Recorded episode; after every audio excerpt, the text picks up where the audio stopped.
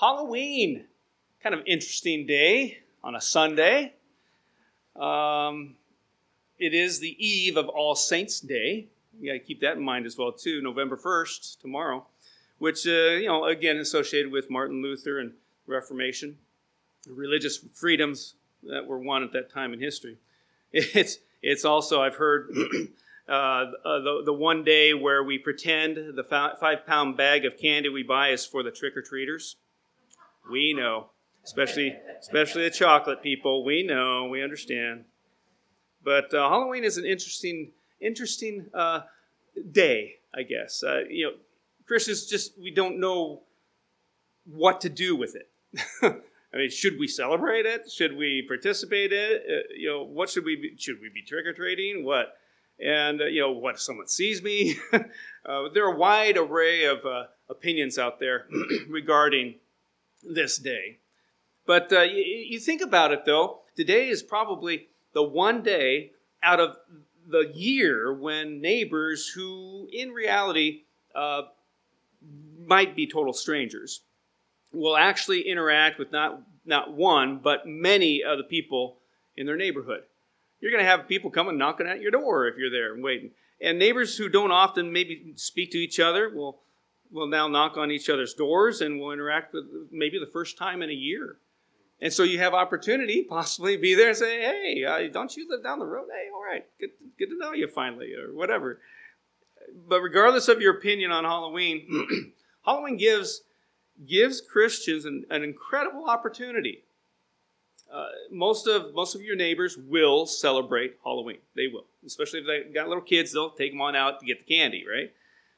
But Jesus has sent us to, if He has sent us to reach our neighbors, if He expects us to um, spread the good news among our neighborhood, shouldn't we leverage this holiday as well too, as a way to be maybe missional in our neighborhood and bring glory to God? Maybe turn turn this time around a little bit and give glory to God in this. Don't allow your family to miss out on this incredible opportunity to uh, to get to know your neighbors, and also to maybe be missionaries among the many who need Jesus. And so you're going to have that opportunity knocking right at your door. so take that opportunity to be a blessing to those who come. But uh, uh, if you if you want to be more intentional this year, let me give you some last minute uh, tips here, suggestions possibly. Of course, number one is pray. Always pray. Pray that God would go before you and prepare the hearts of those you will meet, and pray that uh, you will you will meet people of peace, those people who you're able to maybe uh, share your story with, possibly. We pray that the Lord will show you uh, the needs of those around you and how your family can meet those needs. As, someone comes and knocks at your door and realize, oh, that's the family down the road, and oh, maybe they might need some babysitting, or maybe they might need some some help, some tangible thing you can do for them. You can also another thing you can do to be intentional um, this this this time is to answer the door. so, you know, don't be the house that turns out the lights and shuts the window blinds and says, "I'm not here." Um, we can hide, but I mean, if they know that that you follow Christ, uh, they're going to go, "Well, if that's a Christian, I, I don't want anything to do with that." But it, you know, be warm, be inviting, uh, greet children and their parents warmly, and maybe compliment the children's outfits. Uh, and be careful. Well, anyway, you, you just have fun with them, enjoy them, and and and also too, give out the best. Give out the best. Don't I mean? Don't do the little tiny one candy for you only. Hey, there you go. Don't take any more. But you know, give out large candy bars or something, so they'll know that your house is the house that goes beyond and above anything else, and they'll want to come back next time. And so they'll know, hey, that's that house down there, and you have an opportunity a way in. Also, too, maybe you want to do a reverse trick or treat. Now, I'm not talking about tricking anyone, but being more intentional, maybe you want to do a reverse one so that if you're going to go out, little kids, you got little kids, you want to take them on out, or if you want to go out yourself and get candy or whatever, you can go out in, among the neighborhood and uh, do the unexpected as you go around by giving treats to your neighbors instead door to door, knock, and they say, "Oh, hi," and they bring you a bowl of candy, and you're going, "Hi," and you give them something, whatever it might be. Now, I know baked goods and stuff like that might not be the thing these days, but there's something that you could probably think of uh, that you'd be able to hand out. And, and you probably attach a note to it saying, no, it's, it's no trick. We are your neighbors, and we would love to get to know you better. And that'd be a great way to get to know your neighbors in that way. But uh, yeah, doing stuff like that. Oh, another thing too, you could serve the parents. you could uh, uh, brainstorm some kind of creative thing, but maybe you could uh, set up a hot chocolate or hot apple cider or even a coffee station right there on your porch or garage. Uh, I mean, uh, well, inside your garage if you want to, or on your driveway. And so then the parents, as their little kids are going up and getting candy, they're pretty cold probably. You offer them some hot drink or whatever, and so they can come do that. There's there's many ways to be able to engage in this time. So I just want to share a few of them for you, and uh, uh, being able to serve others, being out there to be a blessing to others. I think this is a great time to do that, and uh, I trust that today you'll not miss out on what God is, has for you and how He's going to use you this day today. So, something to think about. I just want to let you know about that because, you know, today is the day where we might go, what do we do with it? you get candy, of course, but uh, what can we do with it and be more missional?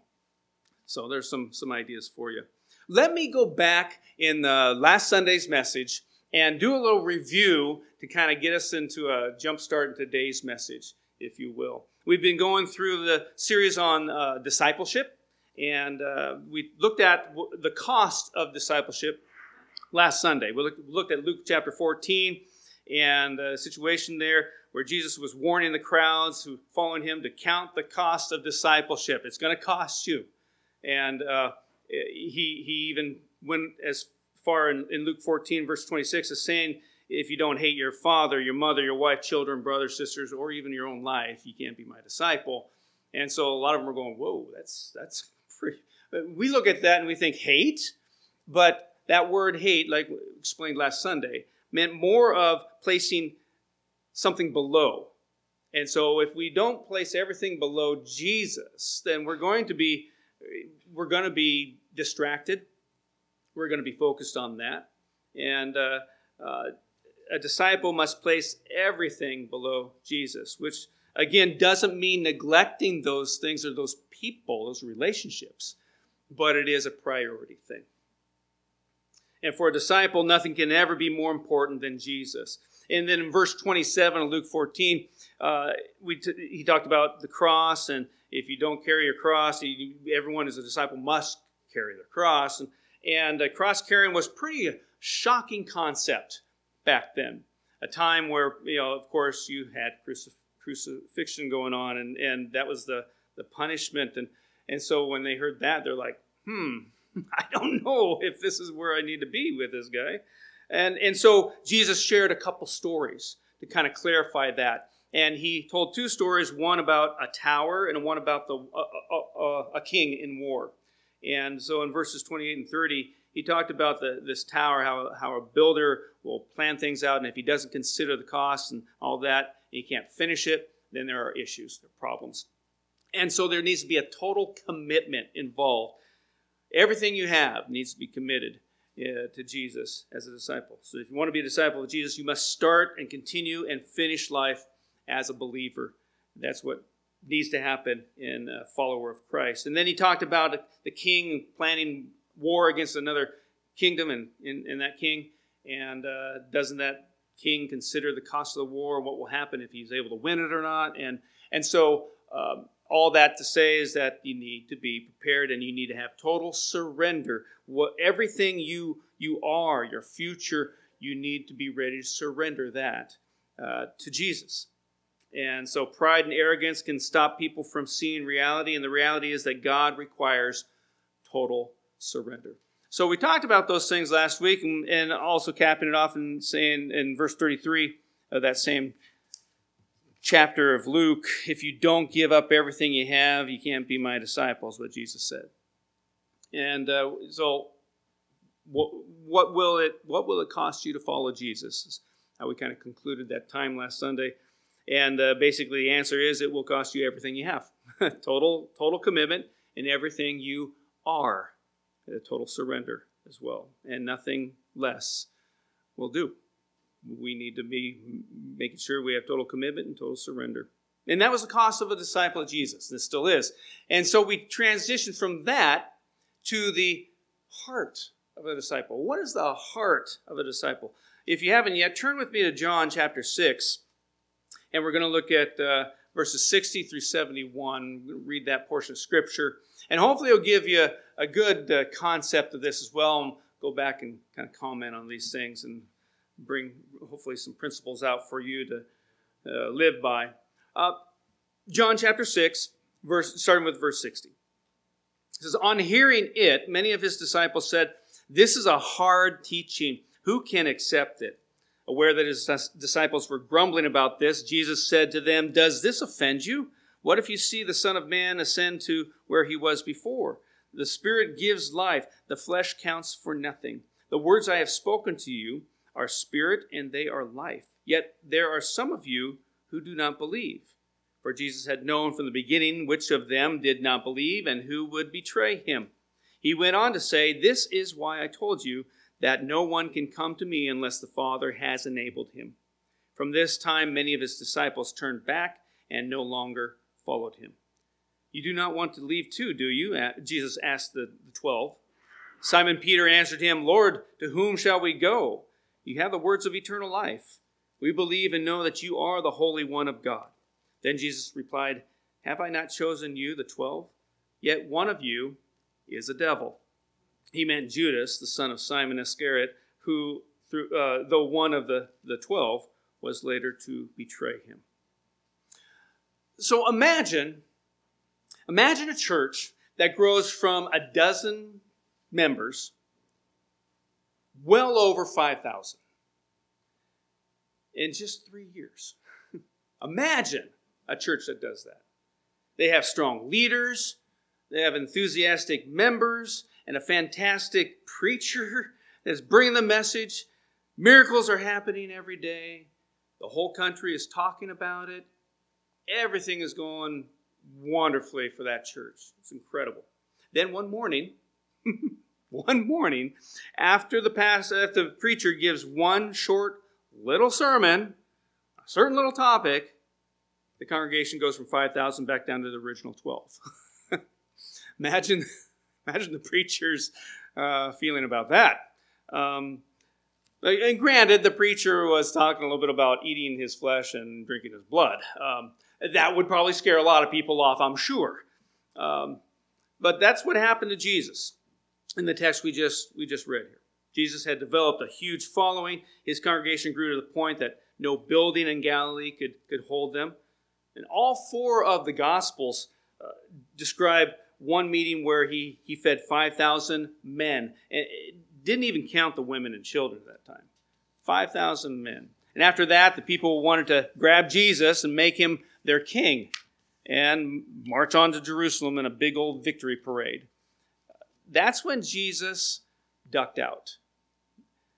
He and his men sailed a boat to the other side of the Sea of Galilee, but the next morning his, his determined fans tracked him, and uh, instead of feeding them breakfast when they arrived, Jesus preached a, a short sermon where he told them, I am the bread of life. And the people were a little confused. Um, their stomachs were growling, their, their blood sugar level was getting low. Uh, hyperglycemia was probably setting in for some people, and their stomachs needed to be filled. Um, their mouths were watering for bread and fish, and they were thinking, I am the bread of life? What does this mean? And the crowd started grumbling, and as the day went on, most of them quit the church, so to speak.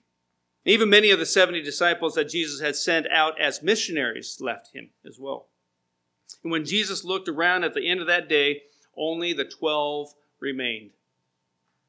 And since we're looking at uh, discipleship, it seems to make sense to take a little time here and look at those first 12 disciples. They were 12 very diverse men, very diverse. I don't know if you realize it or not. Look at Andrew. Andrew was known for bringing others to Christ. And as soon as he met Jesus, he ran to tell his brother the news. And Philip also told his brother, Nathanael, about Jesus. And Nathanael, also known probably for uh, uh, a little bit of uh, some good sense of humor going on here, uh, when Philip told him about Jesus of Nazareth, Nathanael joked, Can anything good come out of Nazareth? And, and then next we have James and John, a couple of fishermen brothers. They were the sons of Zebedee and, and cousins of Jesus. And evidently, they were not the shy, timid type. Jesus nicknamed them the sons of thunder. so they, they had, had, the, had the temper and the passion. And then there's James, son of Alphaeus. he was sometimes called James the Less. Maybe he was smaller or younger or quieter than the other James. I don't know. And then Matthew, he was a tax collector who worked for the government of Rome, of course. And then Simon, the zealot, was an insurgent. He, he, he was working to overthrow the same government Matthew worked for. So you can see how all this is kind of meshing together a bit. Which brings us to Thaddeus, who was sometimes called Jude. And of course, there's Thomas, who is known for being a skeptic, demanding proof uh, that he would, before he would believe. So you got this group of 10 so far that you're wondering how in the world is this group going to stay together? And why did Jesus call these particular guys together? And then the last two were singled out in the text that we read uh, today one for his faith and one for his unbelief. They are probably the best known of the apostles, but for opposite reasons. One is famous, one is infamous. But Peter and Judas have more in common than you might think. Both were personally called by Christ. Both were both answered the call and walked with Jesus every day for 3 years Jesus. Both were leaders among the men. Peter was the spokesman and Judas was the treasurer of the group. When so many others turned away, both men stayed with Jesus. They stayed with him all the way through the Last Supper at, at Passover. So, from all appearances, they both looked like disciples. But as you know, and you can recall in Scripture in 1 Samuel 16, verse 7, says the Lord does not look at the things man looks at. Man looks at the outward appearance, but the Lord looks at the heart. One man had the heart of a disciple, the other did not. So we need to ask what is the heart of a disciple? You compare in comparing Peter and Judas, it's a good way to see what is the what is at the heart of a disciple. And it's, it's interesting to see their similarities. It's essential to see their differences. Because one of these men served Christ all his days, and the other one committed suicide. So it's important and very important to see these differences. When we compare Peter and Judas, there are at least three things we notice about a disciple. I want to share with you today. The first thing we see is that a disciple holds to belief, not doubt. A disciple holds to belief, not doubt. Jesus said in, in John chapter 6, verse 63 and 64 there in the scripture we read, the spirit gives life, the flesh counts for nothing. The words I have spoken to you are spirit and they are life. Yet there are some of you who do not believe. So deep in his heart, Judas doubted that Jesus was who he claimed to be. But Judas probably believed many other things about, about Jesus as well. He believed Jesus was powerful. He believed Jesus was going to set up a, a political kingdom. Most important, Judas believed Jesus, Jesus uh, could deliver what he wanted, what Judas wanted. And what Judas wanted was wealth and power and status. And this is obvious if you look at the event that pushed Judas over the edge. If you recall, it was, it was about six days before Passover when Mary anointed Jesus with some expensive perfume. And she broke open the jar of perfume and it poured, poured it over his head and on his feet. And then she knelt before Jesus and wiped his feet with her hair. And while the, the, the fragrance of that perfume filled the house, bitterness filled the heart of Judas.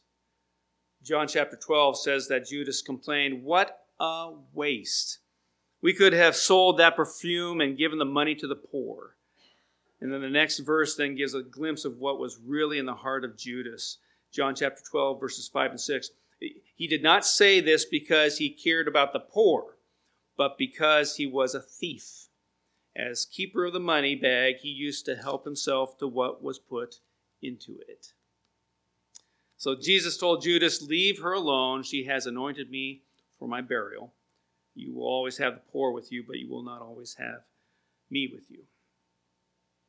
So, was Judas's pride injured because Ju- Jesus rebuked him? Uh, was he angry to see all that money slip away from his control? Was he frustrated because he saw his gravy train drying up?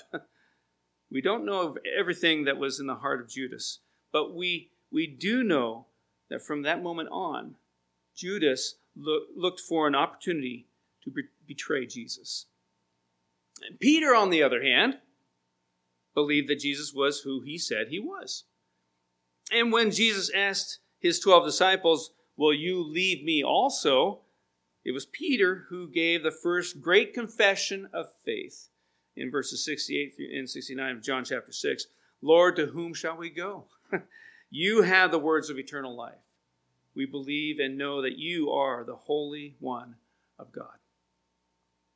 A disciple holds to belief, not doubt. Another thing a disciple does is, is a disciple listens to the word, not the world. Listens to the word not the world. Peter was a true disciple because he listened to the word, not, not the world. There has always been tension between the teachings of the world and the teachings of Christ. If you just look at some of the conflicts for the early disciples, you'll see that. There was the world versus the word, of course. There was uh, creation myths going on all over the place versus the Genesis creation account that went on. There was secularism or, or pagan religion all around uh, coming against the one true God. There was a, uh, infanticide, uh, um, killing of babies. There was uh, euthanasia as well too, but that came against the sanctity of human life as well. There was permissive morality. There was promiscuity. There was adultery, homosexuality. All these things against what was biblical morality, what what was purity fidelity, and and uh among uh, a marriage relationship between a man and a woman and the times may have changed a little bit since then, but you know what? The issues are, are, are not that different today, are they? If you look at that. The Word of God has not changed at all, though. It still stays solid and firm. But you have that the world versus the Word, evolutionary theory versus the Genesis cre- creation. You've got uh, secularism or New Age religion uh, coming against uh, the one true God. You have abortion and euthanasia coming against, of course, the sanctity of human life. And you still have permissive morality going on all around us. Uh, again, of course, coming against uh, biblical morality. It's bad enough that there is conflict between the church and the world. It is worse when that same conflict happens within the church itself. And these days, wow, that can be easily uh, occurring within a church.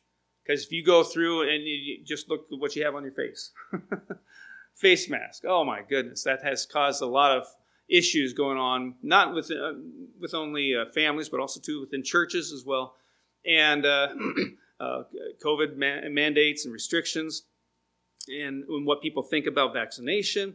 And we can we could just list a whole bunch of hot topics, the hot buttons that people are going, oh, you can feel your blood pressure going up already. But uh, those things can cause a lot of division within the church as well too uh, the Southern Baptist uh, Church uh, have had their issues lately. If you haven't read the news and taken a look at things, um, uh, we have a, a, CRT going about and LGBTQ policies that are happening within the, uh, the, the, Southern Baptist uh, churches, community there, politics, just recently mishandling the sexual abuse. the executive committee of, of the denomination has waived attorney right privilege privileges. And so you have issues going on within that denomination happening, and it's, it's, it's not looking good. In fact, one of the um, SBC executive committee members resigned, the, CEO resigned, there have been other people who have resigned uh, just because of the direction that uh, uh, Southern Baptist Church is going. But uh, one, one guy named Rod Martin wrote uh, in his letter of resignation from the SBC Executive Committee. He said the SBC is in grave danger. We will have to do Herculean things to save it.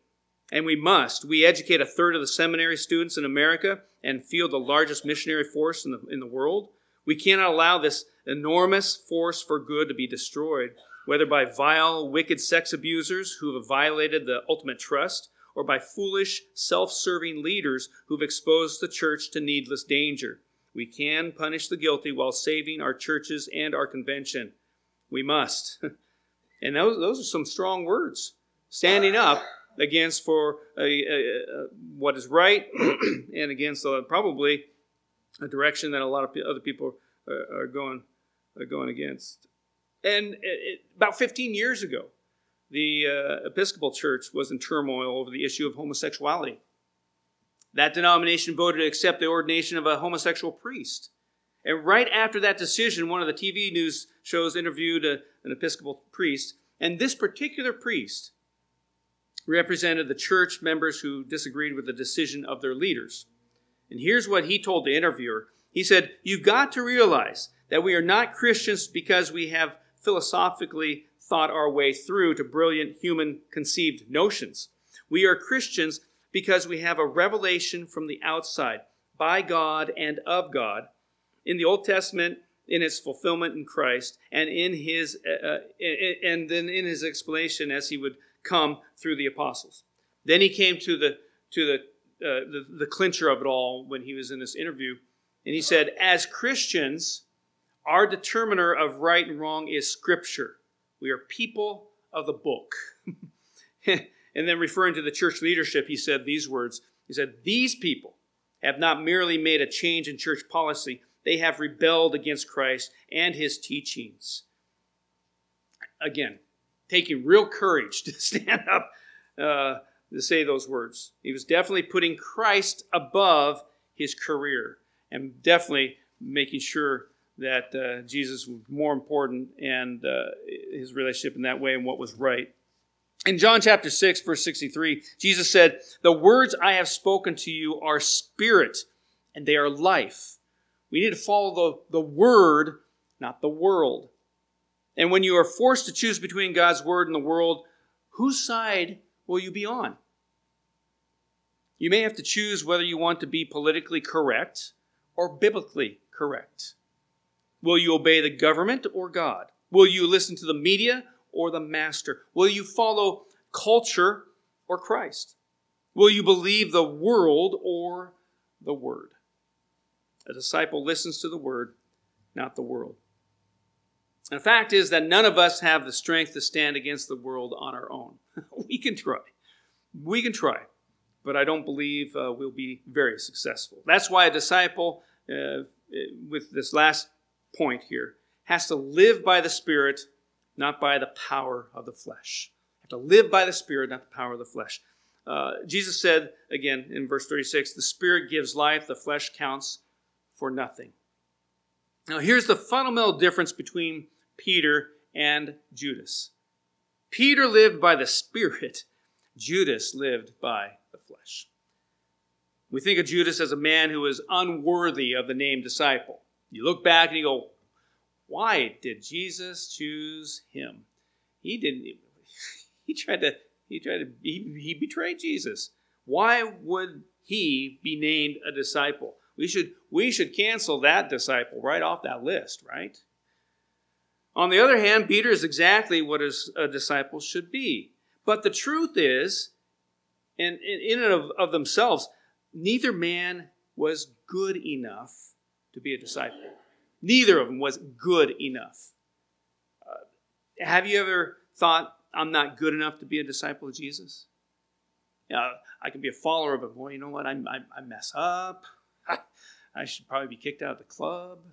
Why, you know, I don't know if I'm good at this or not. Uh, do you know someone who, who thinks they are not good enough to be a, a Christian? I mean, they tried it. You know, it just didn't work out for me. And it, so they, they felt that they weren't good enough. A comparison of Peter and Judas shows what's wrong with that kind of thinking, uh, where we think we need to be good enough. Judas was out for himself, he wanted status and power. But you look at Peter, Peter also wanted status and power. He, along with the others, argued over who would be greatest in the Messiah's kingdom. Remember that? Judas, he failed to understand the purpose of Jesus. We, we get that. We saw that. But Peter didn't understand it either. Both of them thought Jesus would over, overthrow Rome and set up an earthly kingdom where they would uh, they could rule with him. Jesus called Judas a devil. You saw it right here in Scripture. We just read it. In, in uh, John chapter 6, uh, verse 70, he replied, Have I not chosen you, the twelve? Yet one of you is a devil. The next verse, though, explains that he was talking about Judas Iscariot. But then Jesus also called Peter a devil, if you remember. Matthew 16, Jesus told his men that he was going to be crucified in Jerusalem, and Peter pulled him aside and argued, Never, Lord, this will never happen to you. Then Jesus turned and said to Peter, Get behind me, Satan. You are you're a stumbling block to me. You do not have in mind the things of God, but the things of men. Judas also too betrayed Jesus with a kiss. guess what? Peter denied Jesus three times with curses. Judas felt remorse and threw the 30 silver coins on the floor of the temple, and then he went out and he hanged himself. Peter repented with tears. Later, he was reconciled with the resurrected Jesus. Peter went on to preach the sermon that kick-started the church on the day of Pentecost. And, and when Peter died, it was as a martyr who had lived all his days as a true disciple of Jesus. So you look at that and you say, what, what caused them to go then different directions? And here's the difference between Judas and Peter. At their time of greatest crisis, Judas turned to himself for what needed to happen, ended up committing suicide. Peter turned to Christ, and he lived out all his days as a true disciple.